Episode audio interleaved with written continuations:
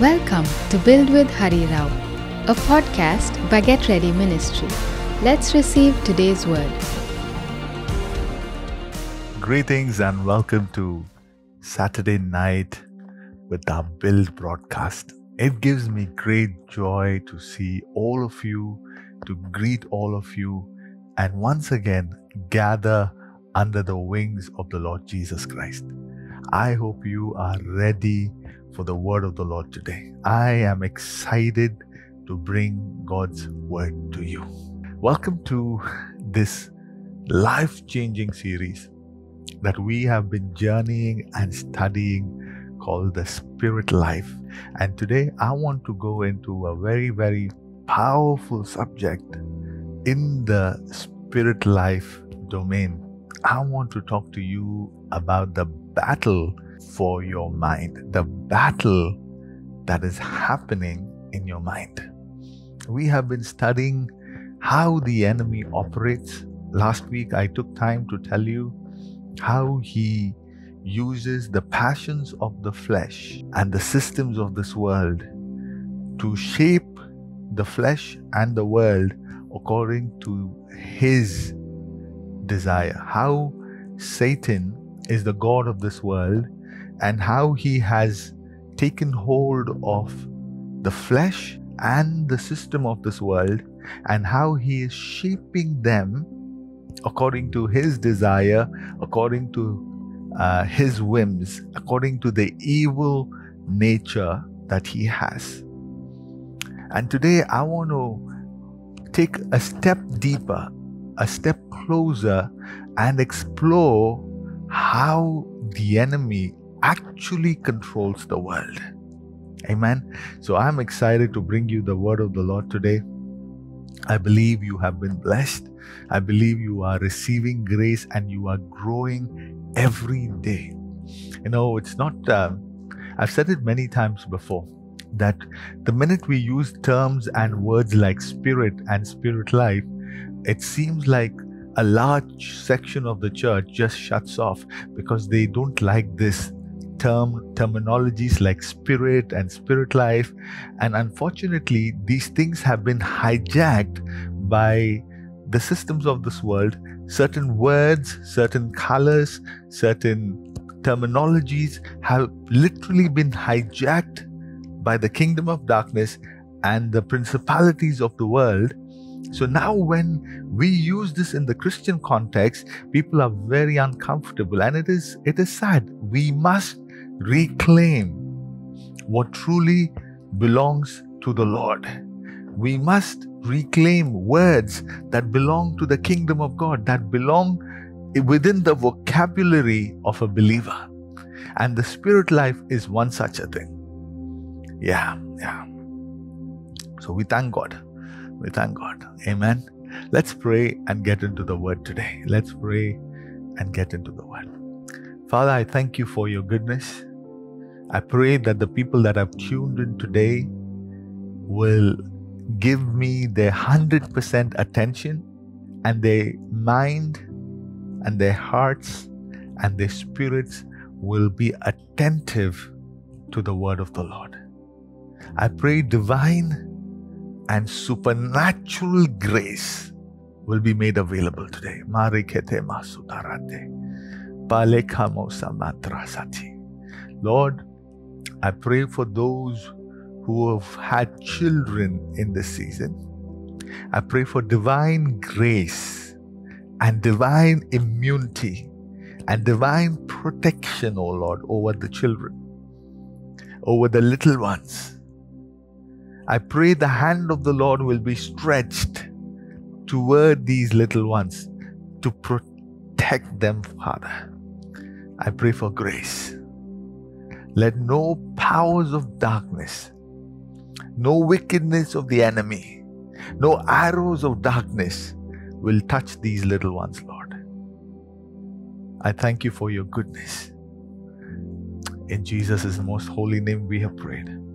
Amen. Amen. If you have children, this is a good season for you to pray for them. By instruction, pray for your little ones. Okay? So we thank God. Oh, I'm excited. We are going to go into a very beautiful part of this series. Let's start with the verse, okay? Let's start with the verse. What is the topic we are going to go into today? The battle of the mind. The battle of the mind. Ephesians chapter 2. We're still in Ephesians. I want you to pay attention to one particular verse or phrase. Ephesians chapter 2. Let's go to verse 2. Wherein in time past you walked according to the course of this world, according to the prince of the power of the air. If you can highlight, if you have a physical Bible, highlight that term. One more time. Wherein in time past he walked according to the course of this world, according to the prince of the power of the air, the spirit that is now working in the children of disobedience. I find this a very fascinating description given to Satan. The prince of the power of the air. Oh, A-I-R. Air. Not the prince of the power of the earth. What's our topic? The battle of the mind. But in order for me to understand why there is a battle over your mind, I must also understand, I must also explain what is the dominion of spirit beings. What location do spirit beings occupy? We see that scripture is explaining to us, the scripture is describing Satan to us by calling him the prince of the power of the air, which means the physical world, the tangible world is not Lucifer's domain. When he was cast down from heaven and he fell down, he occupied a space called air. He occupied a space, a domain called air. The heavens and the earth both belong to the Lord. The earth by, I hope you guys are staying with me now. Please, you must stay with me now. The heavens belong to the Lord. The earth belongs to the Lord. And the earth was given to Adam and Eve when he was put in charge as the representative of God. He was put in charge of the representative as a representative of God. So the earth was given to man, but the owner of heavens and the earth is the Lord himself. So when Lucifer was cast down, he came and fell to a place called the air.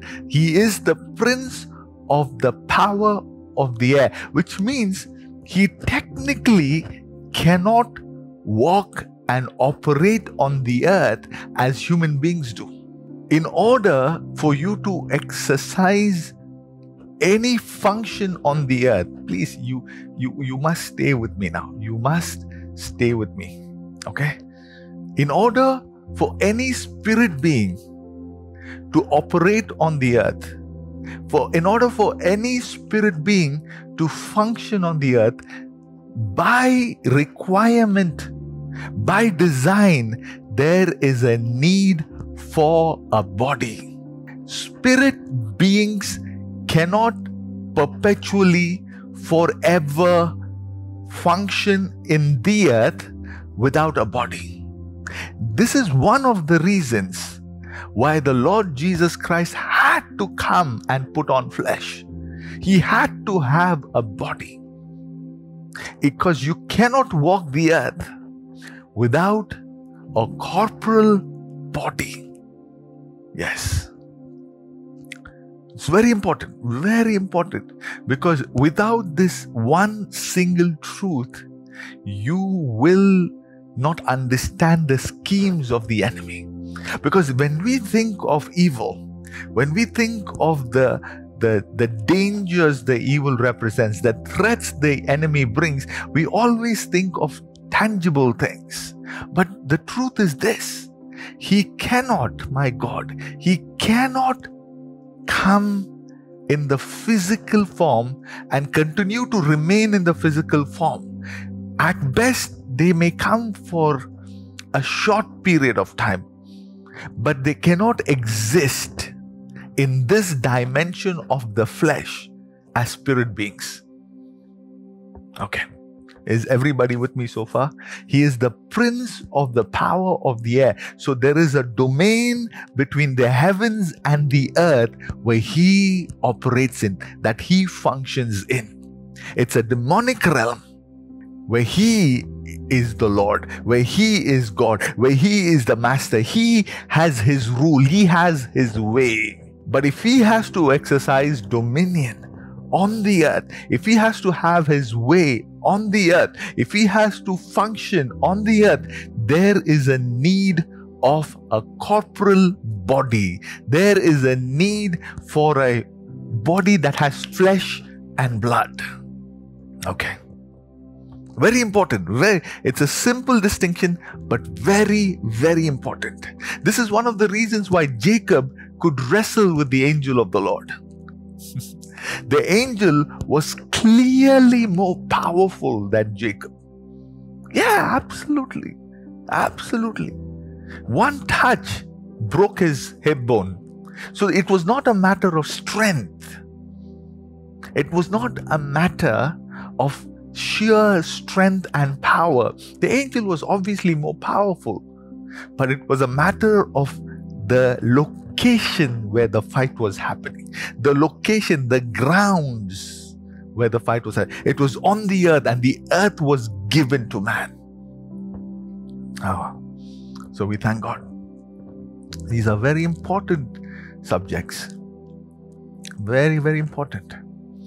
So now the question is, if God wants to function on the earth, if God wants to rule on the earth, he needs a body. And if the demonic spirits, if the dark world wants to exercise any authority on the earth, they need bodies. Now the question you must ask is this: what is the extent of damage a body alone can make? We are going somewhere today. I'm taking you on a journey. When we think of demonic possession, we often limit it to, these people that are having crazy manifestations in a church service. They're rolling, they're crying, they're tearing their clothes, they're making ugly faces. That's what we think of demonic possession. And that does happen. And there is a certain damage that happens because of it. When a spirit totally possesses a body, it can even restrict bodily movements. It can restrict where and how the person can go in, to what degrees that they can go to. But there is a limitation. At worst, the spirit can decide what happens to the body. And that's about it. And if the body dies, that's the end. But God and the devil know something powerful. That real influence is not in the physical body. The real influence is what happens in a person's mind. So the battle is not just over the body. The battle is over the mind that controls the body. Are you with me so far? That's why many believers, born again, filled in the Holy Spirit, are still suffering. Their body, they even made the salvation prayer. They had the baptismal waters. They went through baptism. They might have even got filled in the Holy Spirit. And yet, they seem to be suffering. because there is still a part of them that is not born again, that is not renewed, that is not fully under the control of God, that is not fully under the control of light. There are territories of the mind that are still influenced by darkness.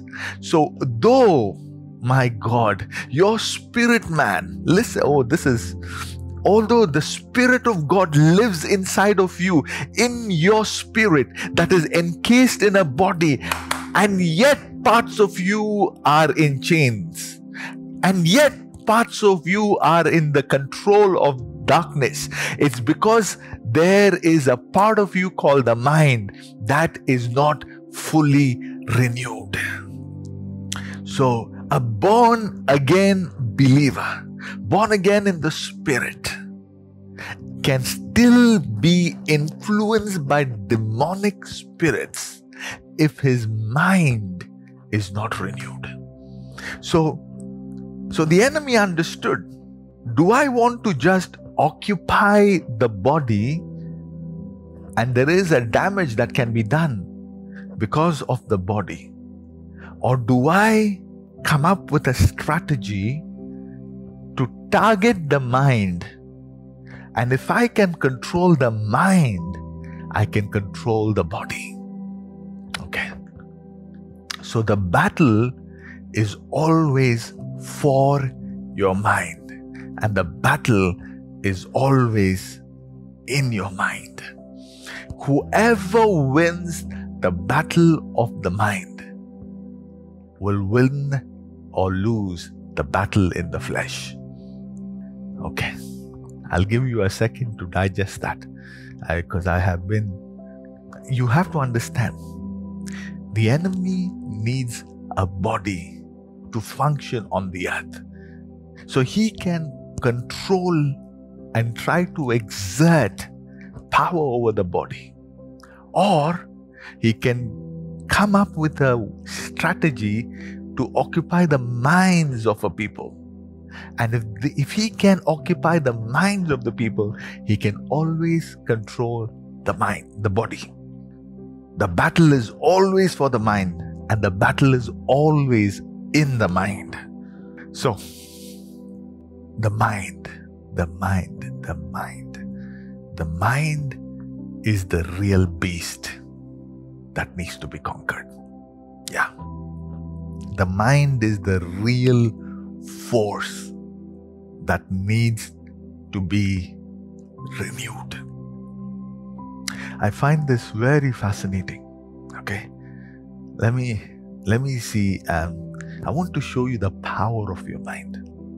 The power of your mind. Can someone help me find the verse where they try to build the Tower of Babel? Okay, I want you to find that verse for me and post it for me, where one person says, let us build a tower. Find that verse for me while I share this with you.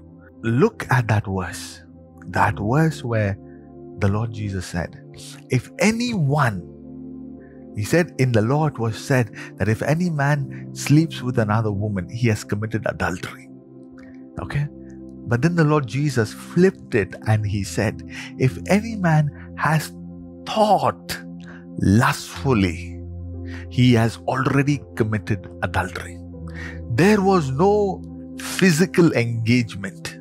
There was no physical action, or the physical component of committing adultery has not yet happened. And yet the Lord Jesus said, in the mind, if you lust after another, you have already committed adultery.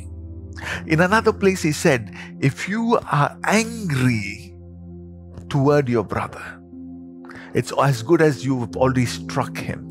I believe that's what it says. I can't remember now. But I want you to think about this. I want you to think about this. Why is the Lord Jesus Christ saying, if it happens in the mind, you are already guilty of it? Because he is trying to explain the action in the body is the final stage. The action in the body is the fruit of something else. The real action, the real seed, the real power is in the mind. So every sin, please listen to me. Every sin is performed twice.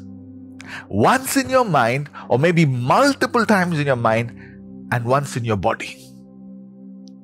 Every sin is first performed in your mind, the unseen world, and then it is happening in your body. So your mind has already gone to a location, has already committed an error, and then your body shows up in that place.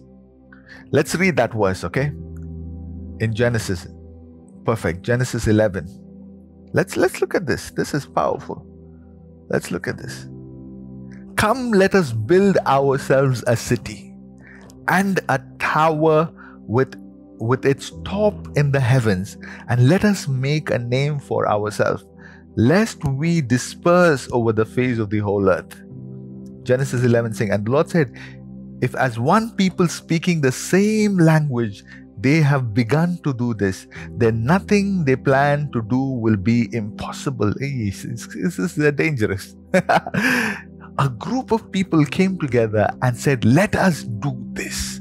Not a brick was bought, not a brick was burnt, no plans were made. I want you to stay with me. No engineers came together and put a scheme together, put a structure together.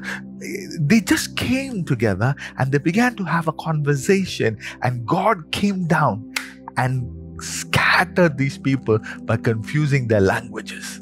Why is this? Because when God looked down from the heavens, they were just having a conversation, right? We just are reading this conversation. But when he looked down, the structure was already erected. The building, the tower was already up. So when he came down, he didn't interrupt their mind. He interrupted the final stage of execution, because in the realms of the spirit, their thoughts had already built the tower. Hey, come on. Some of you are thinking, wait a minute, this isn't God a little overreacting right now? Isn't God like, isn't this response too strong? No, it's not strong, because in the dimension that he exists in, and when he looked down, in his eyes, the buildings were done. The tower was already built. It was a matter of putting stone and brick and cement together. Oh, God help us. So in the same line of thought, Jesus is saying, if you have committed this in your mind, it is already done. You are guilty of your thoughts. So there's a dimension, child of God, listen to me very carefully. There's a dimension where your thoughts are louder than your actions. Let that sink in. I said your thoughts are louder than your actions. I felt a shift in the spirit as I said that one line. Look at what the King David did one day. He was sitting in his house, his palace. He looked out. He saw the tabernacle. The tabernacle was in a tent. And he's having an internal conversation. He's thinking to himself. He says, how can I live in a palace when my God dwells in a tent? I should build him a house. My God, I should build him a house. And immediately you see the Lord is now speaking to David. Because you have thought this, because you have concerned yourself, wait a minute, but David has not done a single thing. He hasn't called the engineers. He hasn't put money aside. He has not done any drawing, nothing. He hasn't even bought one single brick.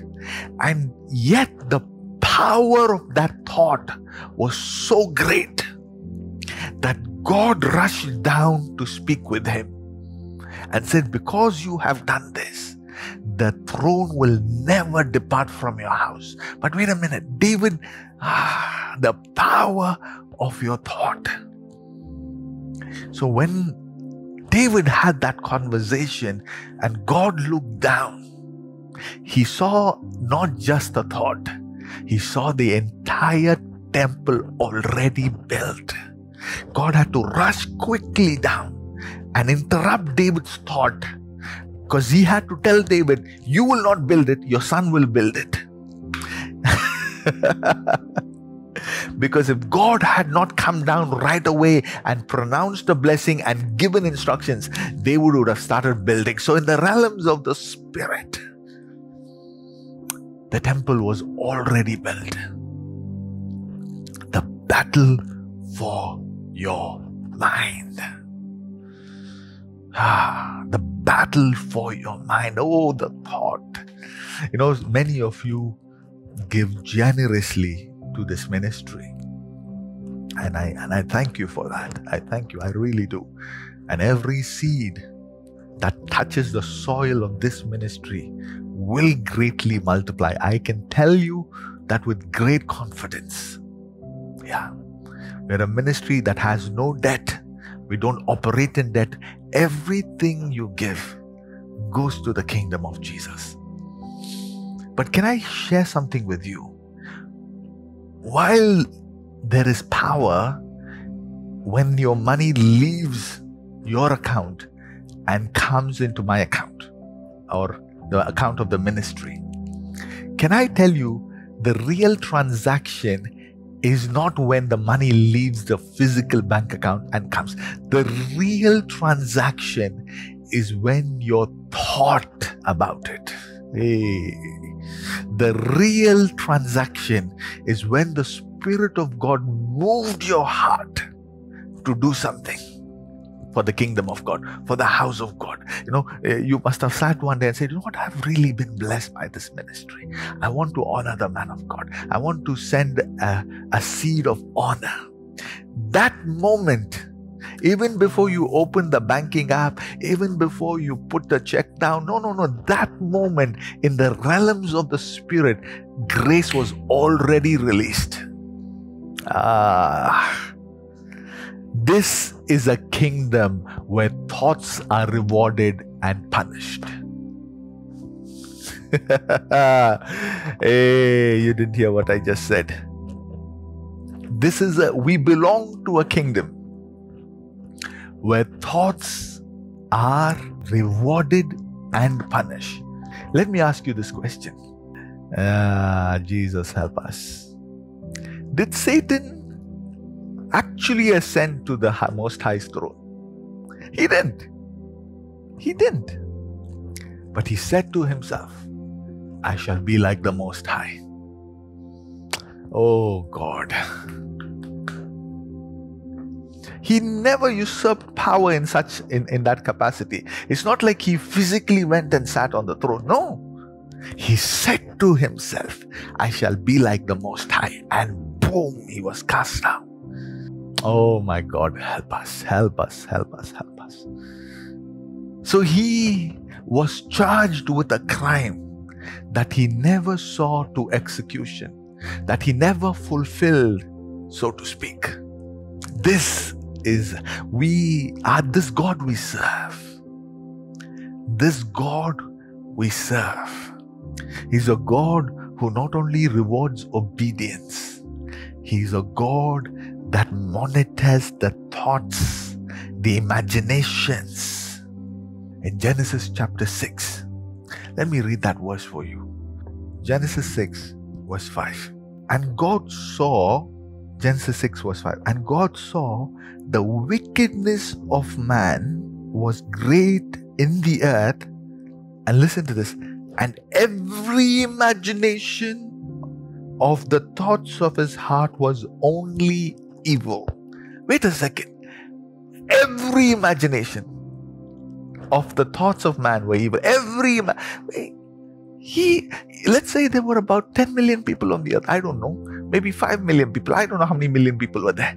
And yet God was monitoring every imagination of every thought of every human being on the earth, and he concluded all was evil. Hey. So not only that shows that God is all powerful and he's able to monitor every imagination and every thought, but it also shows that it matters to God what you think. It matters to God what is your imagination. It matters, it matters, it matters. It is so important that he can observe. My God, are you learning something today? Why is this important? Why is this important? Because the dimension that God exists in, thoughts are real. Thoughts are not figments of that. They're not temporal in nature. They're not just, for us, thoughts are like imaginative, like they're like temporary, right? They come and they go, they come and they go, they come and they go, and we don't think about it. No. What if I tell you thoughts are a fabric of your reality? We could just spend time there. We could just spend time discussing thoughts and imagination. Every action, every empire, every medicine, every game, every movie, every sport, every building, every concept, every government, every democracy, every thought of life, every way of living was once a thought, was once a little thought in somebody's mind. Let me say something else to you. You are all living in the thoughts and imaginations of someone's mind. The car you drive was somebody's thought. The car you go around in was somebody's imagination. The building that you are living in, somebody thought that building. So you are not just living in that physical structure, you are living in the mind of that person. Okay. Let's continue. I'll make this go faster, okay? Otherwise, I'm going to get sidetracked and I'm not going to finish what I'm supposed to finish. So let's open this a little more. So the enemy understood, and God understands this, of course, that possessing a body, we can exert a certain amount of control, we can exert a certain amount of functionality, we can do certain things.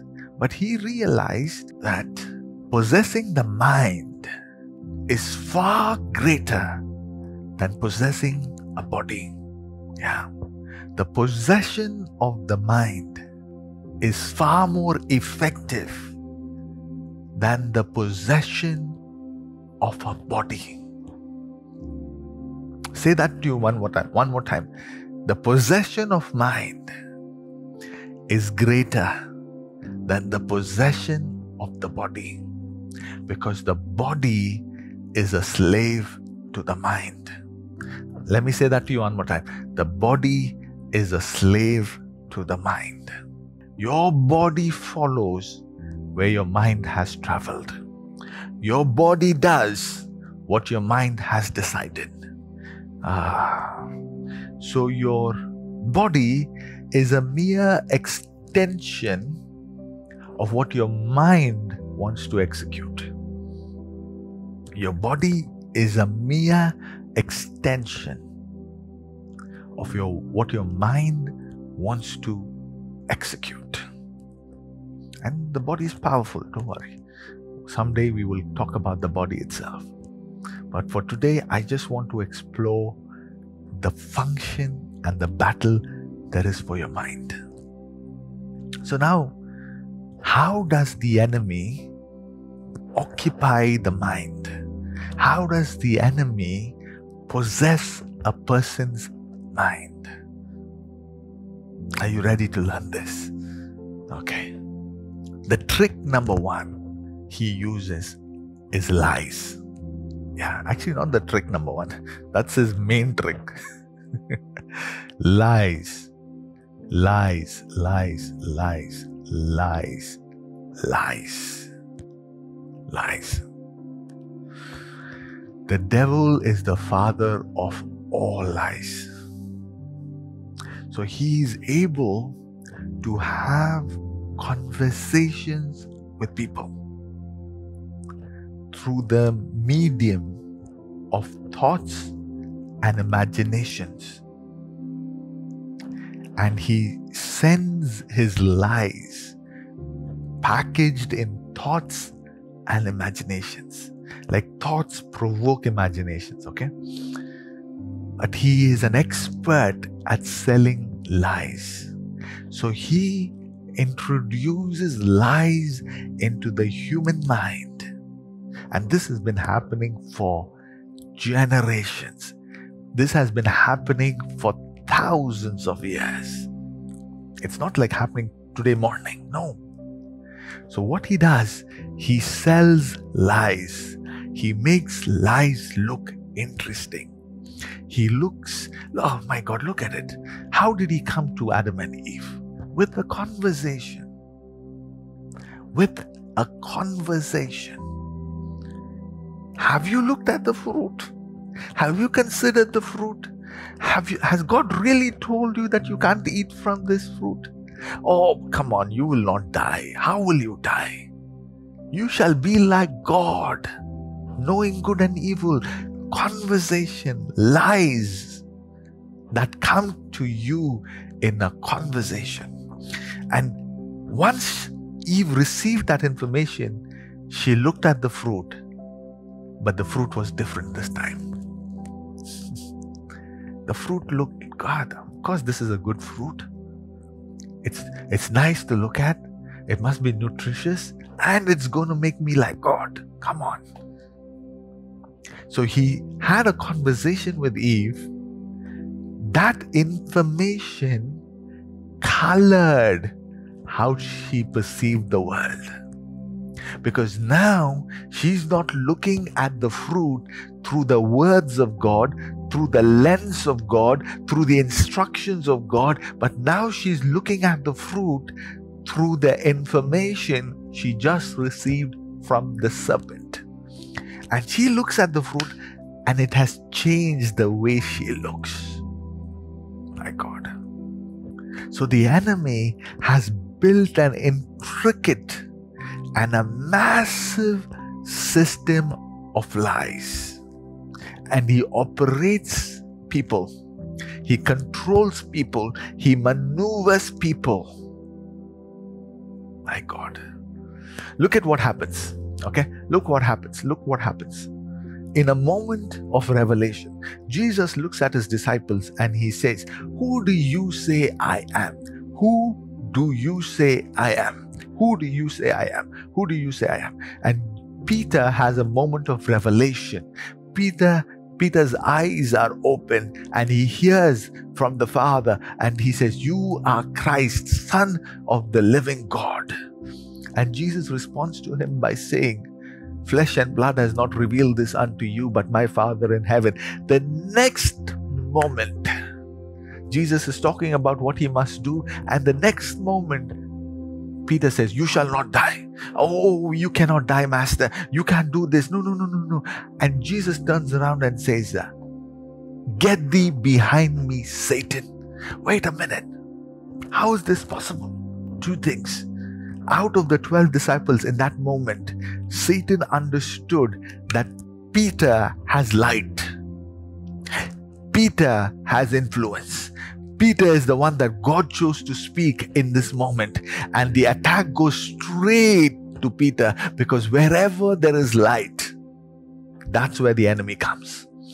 The enemy does not bother people that do not carry light. He does no business with them. But the minute light came into Peter's spirit, he has to come there. He's like, wait a minute, wait a minute. If this is the Christ, this is all of this is happening. Let me use Peter now to introduce lies. So fast. so fast. Lies. Lies, lies, lies. Child of God, so much of what we believe to be reality, to be truth, are just lies of the enemy. Just lies. And he controls people through their lives. Through his lies. Have you ever questioned your behavior? Have you ever questioned certain actions of your life? You don't. You know why? Because he sold you a lie and you believed it. You believed it. Today we have a generation that is not even sure of what they are. Can you believe it? I don't want to say it explicitly because this is a very public forum. We are young kids. We have young kids. We have children that are not even sure of who they are. And we have systems of this world, the governments of this world, that are enabling this confusion. It's a lie, child of God. It's a lie from the pit of hell. So what he does, listen to me carefully now. He has a way of introducing concepts, ideas through conversation. But now, let's go one step further. Let's go one step further. We know that he can't permanently function on this earth realm. Right? Which means that Satan and his demons can't keep having conversations with you physically. Now we are going somewhere. He can't. That's why you don't see Satan sitting on a piece of table across a room of lecturers. No. So what does he do? He will find influencers. He will find who by divine grace and election are positioned to influence a generation.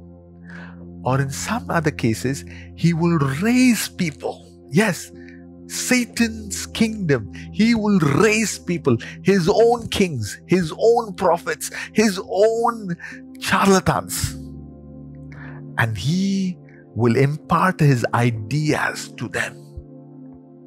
And they begin to promote and propagate a way of life.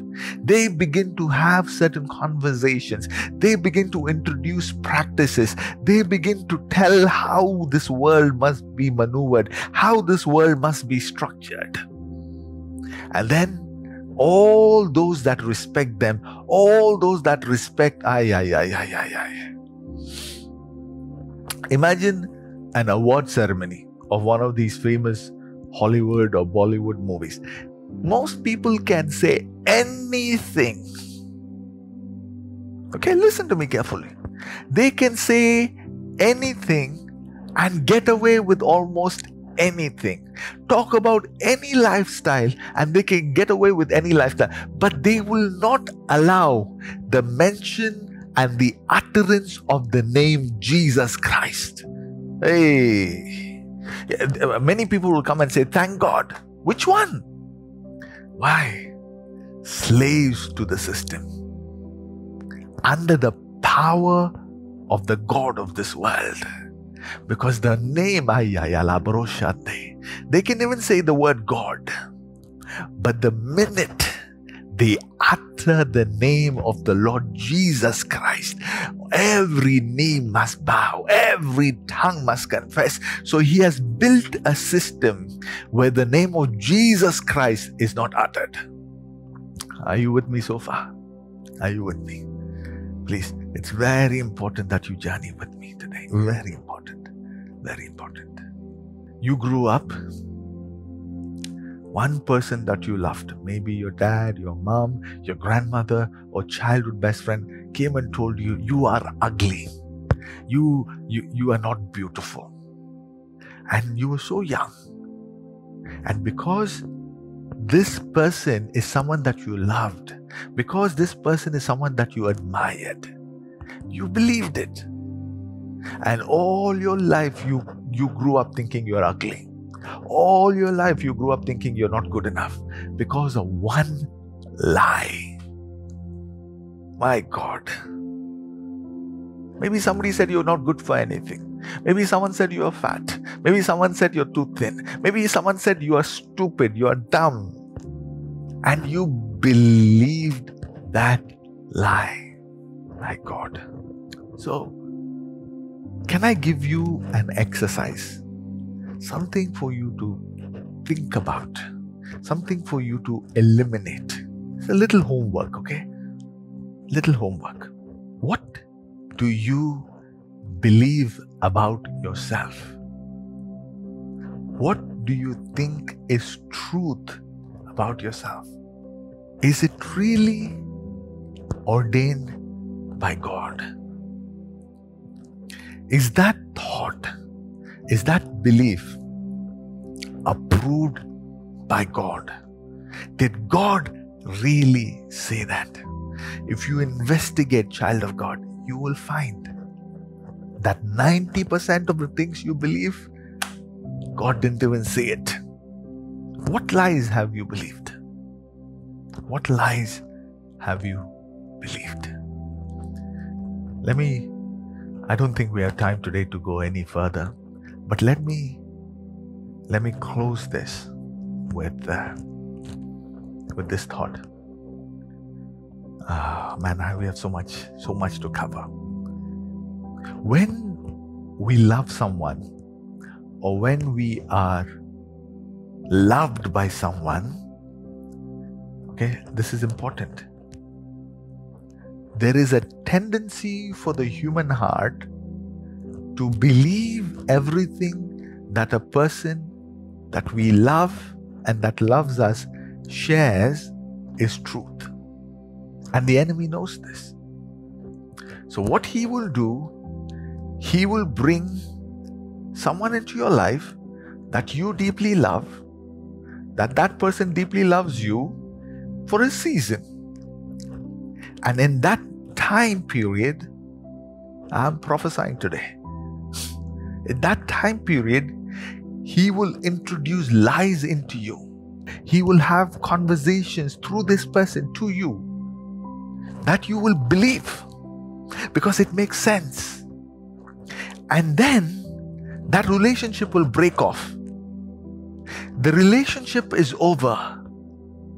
But 15 years later, you still believe that lie that was introduced to you. That person is not in your life. That relationship is not in your life. That feelings of love is no longer there in your life. You don't love this person. You probably married somebody else, and yet the information that came to you, the lies that came to you, it's still operating in your system.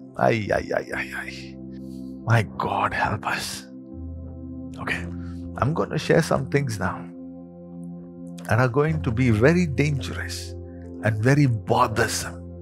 Some of you loved your parents so much, and God bless your parents, and God bless parents in general. They are beautiful. They are amazing. If you had a godly, Christ-like parenting, you are blessed. But unfortunately, in this world, many grew up without godly examples, without godly influence. But you love them because it is possible to love each other.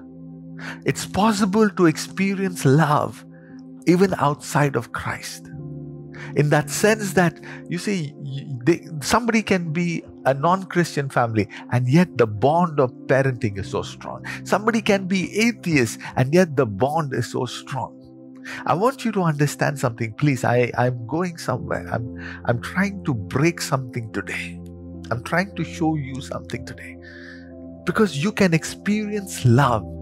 It's not God kind of love, but you can still experience love outside the confines of Christian living, of the Christian world, in a sense. So you grew up, you loved your mom, you loved your dad. It was beautiful, it was powerful, all of that things you had. And maybe your mom died 15 years ago, and you are a grown adult, and yet your mother lives through you. She's dead and gone. Why? Because her mind lives in you. And if your mother's mind was influenced by certain ideas, if your father's mind was influenced by certain ideas, those ideas continue to live, even though the physical body has perished. You continue to carry that way of life. You continue to carry those ideas. You continue to carry those concepts, and you continue to carry those lies. And if God doesn't interrupt it, if truth doesn't interrupt it, your children and your children's children may carry it too. That's why it's very dangerous, because some people, the enemy knows this. The enemy knows this. The enemy knows this. Bodies are time bound. Minds are not. Let me say that to you one more time. Physical bodies are time bound. But the minds that are there in those bodies, the thoughts and ideas and concepts and imaginations that come out of the mind, they live on. They live on. So, you can get born again. Oh, God help us. You can get born again. Your soul and your spirit and your body.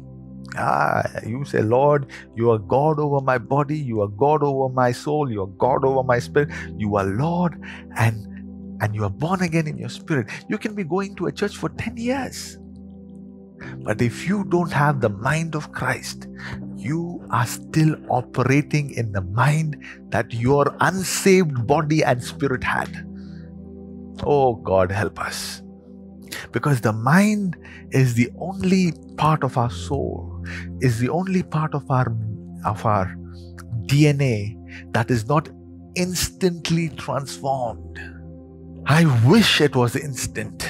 I wish in a moment the old mind was thrown out and the new mind was installed. And I know if that were the case, you will not retain any of your memories. You will not retain any of your you will not retain anything. If God were to instantly replace your memory, you will not even remember the next person next to you. So God cannot perform instant transformation on your mind. He cannot. So you have to collaborate with the Spirit of God and daily excavate your old mind and discard it, and install the mind of Christ every single day. So the children of Israel, let me give you, maybe we can close with this, okay? The children of Israel, 400 years, as slaves, 400 years were made to be slaves. And Moses comes. Listen to me carefully. Moses comes and delivers them. They are no longer slaves. They have been set free. When they look down their hands, there are no chains. When they look at their feet, there are no chains. Instead of having, like a tiny half a spoon of rice, they have a bowl full of manna now. Their children are free to run around and play. Their children are not picking up dirt and bricks. Their children are free. They are playing games on the streets on the way to the promised land. Their children are free. There are songs right now. They were set free.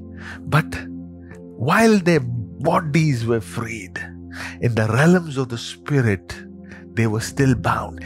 They left Egypt, but Egypt did not leave them. Let me say that one more time. They had left Egypt, but Egypt had not left them. And God looks down at them and says, these are a stiff-necked people. If I come down, if I go with them, I will consume them. They did, please, child of God, listen to me carefully now, please. It is not because their body was not capable of entering the promised land. It is not because they didn't have physical strength. No, they had enough physical strength that their bodies lasted 40 years after Exodus. 40 years. So it was not a matter of physical strength. The journey from, listen to me carefully, the physical journey from Egypt to Canaan, to Israel, is an 11-day journey by foot. The physical journey, I want you to pay, this is going to blow your mind. The physical journey from Egypt to Israel by foot is 11 days. But the mental journey from Egypt to Israel, even a lifetime was not enough for them. Even 40 years was not enough to leave Egypt and to transport into Israel. 40 years was not enough for them. My God. So they didn't occupy Israel because their physical bodies could not walk into it. God saw their mind. God saw the contents of their mind, and He said, this mind cannot go into this land. He said, sorry, I'm putting a limitation. Oh God. In fact, can I be honest with you? It was not even God who put the limitation. It was themselves. They, Lord, help us. 12 spies representing the 12 tribes walked into the promised land. My God. 12 spies representing the 12 tribes walked into the promised land, and they came back with a report. And what is the report? We are like grasshoppers in front of them. We are like grasshoppers. We cannot take them down. We cannot go there. We cannot occupy it. So the limitation, was it God? No. Was it Moses? No. Was it their bodies? No. What was the limitation? The mindset. They could not imagine a future in the promised land. They could not see a life. My God. And for 40 years, God allowed them to roam in the wilderness. Let me share this with you. So the outside wilderness, like, listen to me, the outside wilderness, until one point, listen to me carefully, until one point was a reflection of the journey God was taking them through. It was the point of transition, okay?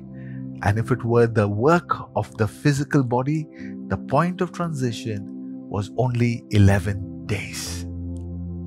It was a journey that God was bringing them through, okay? Please. But after that moment, at one point, when God brought them to the edge of the wilderness and in front of the Canaan land and said, send out spies now. Let's go see what's going on, and then you can go take the land. At that point, God, listen, oh my God, God had already brought them to the edge and the end of their wilderness journey. And after that moment, when they said, we can't take the land, from that moment till they died, It was not God that allowed them to be in the journey. It is they who allowed them to be in the desert. It was themselves that was willing to allow them to be in the wilderness. Please, please, please. So that wilderness that was there was no longer God ordained. That wilderness was what their mind allowed for themselves. So at one point, the wilderness journey ended for God. The point ended for God. They said, no, we want this wilderness to continue because we don't have the courage to take what God has given to us. I want to ask you now, what have you tolerated beyond the limit of God? What are you enduring? What are you putting up with? What are you going through in life beyond the point that God has already said no? Because your wilderness will exist as long as your mindset allows it to. Can I tell you? This is why I keep telling people, perpetual suffering is not God's will, is not God's design, is not God's intention. If you are struggling perpetually, you are in some way playing a part in that. Because God doesn't want you to live in the wilderness forever. No.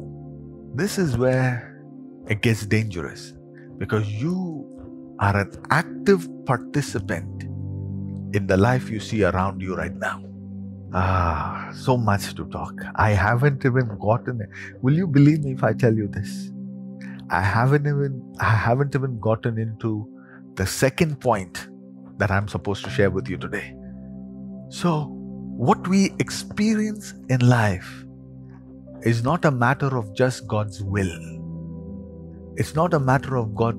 It's not a matter of just destiny. What we go through in life, we are an active participant in that. We are contributing to our life. Our mind is contributing to our life. Now, I want to ask this question to you. Jesus, help us. Where did the children of Israel get the imagery that we are grasshoppers? Isn't that important? Joshua and Caleb went into the promised land. They saw the giants too. They saw the fruits. They saw everything. And they said, we can take this land. Yes, there are giants. But you know what? There are giants because there are giant fruits. The land is able to sustain giants. That's how blessed this place is. The land is so blessed that giants can live in them. These fellows go and they're like, we are like grasshoppers. Where did that idea come? Where did that imagery come? Whether it was just themselves or whether it was demonically introduced to them, it doesn't matter. But they became a slave to that mindset and they lived the destiny the mindset created for them. They didn't live the destiny God has for them. They didn't live the destiny that Moses had brought them to. They are now living a destiny that was created by their mind. This is dangerous. This is scary. Now, next day morning, after that decision was made, the manna continued to fall. The birds continued to fall. The pillar of fire was continued to stay. The cloud of glory continued to stay. And yet, that day was different. For the next 40 years, God remained faithful. He continued to bring the food. He continued to bring the bread. So not the bread, the birds. He continued to provide and protect. But that destiny they were living was a different destiny. Let me end with some good news. The good thing about our mind, okay, this is beautiful. Our mind is highly flexible. It has a capacity to renew. That's the beauty of our mind. Yes. It has a capacity to renew. It has a capacity for regeneration. It has a capacity for renewal, which means that new information can be brought to your mind. New understanding can be brought to your mind. New levels of thinking can be brought to your mind. New ways of comprehending and seeing and perceiving can be brought to your mind. Your mind is not without hope. Your mind is not without capacity to change. It's not like, oh, there is nothing to do now. Oh, we can't do anything now. Oh, no. At every point, you can change. At every point, you can renew. At every point, you can access divine information, access understanding, and leave lower ways of thinking, leave lower ways of operating, leave lower ways of maneuvering in life. Yes. You can tell, you know what? Wait a minute. I know what my biological father taught me. I know what my biological mother taught me. I know what my friends and my colleagues taught me. I operated in that level at one point, but today I divorce my old mindset. From now, I want to operate as the Son of God on the earth. I want to operate as the child of God on the earth. I want to operate as the one that is sent and called by God. I want to operate in the dimension that the Word of God has called me to operate. So mind, get ready. We are getting new life. We are getting new information. We are getting new stuff today. I divorce my old mindset and now I open the Word. I begin to listen to sermons. I begin to tap into information that is right by the kingdom of God. Oh, it's a place where you can rejoice.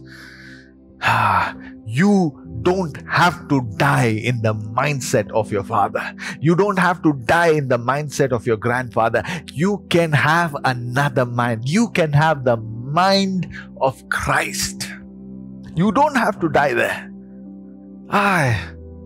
You don't have to do the same thing again and again and again.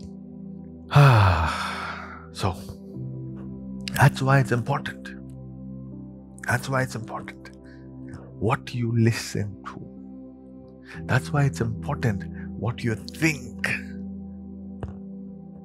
We'll end this today here. I can see that there's fatigue setting in already. I could have continued with this conversation for another few hours. What I want you to do this week is monitor what you consume. Are you really consuming the undiluted Word of God? Okay, that's first. Second, monitor what your mind dwells upon. What your mind dwells upon. Dwelling is a very powerful concept. Some cultures call it meditation. It is what you give your focus and attention over a period of time. That's when you dwell on a subject. Whatever you dwell, listen to me carefully, whatever you dwell upon, your spirit will develop it. Your mind will develop it. I give you a very powerful principle right now. Whatever you dwell upon, you will develop it. The nature of how we are made the DNA that we have inherited, the way our mind functions, that if you give, listen to me, if you give yourself to anything, if you dwell upon anything, your spirit and your mind will develop it. It will grow it. It will begin to show you angles to it. You will zoom out, zoom in, go left, go right, go up, go beneath. You will begin to see something from different dimensions. So monitor what you dwell upon. That's why you can read a verse 500 times and the 600th time or the 700th time, suddenly you see a different light. You know why? Because your spirit is now dwelling upon it and is now developing it. I'm going to fast, eh? And as you begin to develop, you will begin to define. So dwell, develop, and define. Yeah. You look at one poster, while you're in the car. You know, if it's just half a second, you forget. But the poster makes an imprint on your mind. It draws your attention. Now your car has gone past that billboard or that poster, but your mind is still there. So you're dwelling on that poster. And then soon your mind will begin to develop. You will see yourself in the movie theater. You will see yourself walking into the theater. You will imagine scenes of that movie. And if you stay there long enough, you will define a day, you'll define a minute, you'll define the hour, and you'll take your credit card, buy the movie ticket, and go for the movie. So whatever you dwell on, you will develop. And whatever you develop, you will define. It operates for good and bad. I just gave you a multi-million-dollar idea. If you guys take a problem and dwell on that problem long enough, your mind will begin to develop that problem. It'll begin to see angles. It'll begin to see different ways of looking at it. And sooner or later, you'll begin to define what's going on with that problem. If you have a business, take time to dwell upon your business. Oh, it's okay. We'll stop here today. We'll stop here. I hope you have been blessed today. I will see if God allows us to touch this topic any further.